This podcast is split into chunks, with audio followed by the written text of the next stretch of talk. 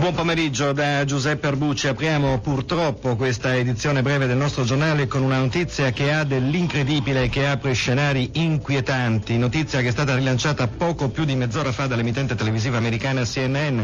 Un aereo, ma potrebbero essere addirittura due, anzi forse c'è già la conferma, si sono schiantati contro tutte e due le torri gemelle del famoso World Trade Center di New York. Terribili le immagini che arrivano dagli Stati Uniti, si sospetta un'azione terroristica. In questo momento mi comunicano che, che è ufficiale l'attentato.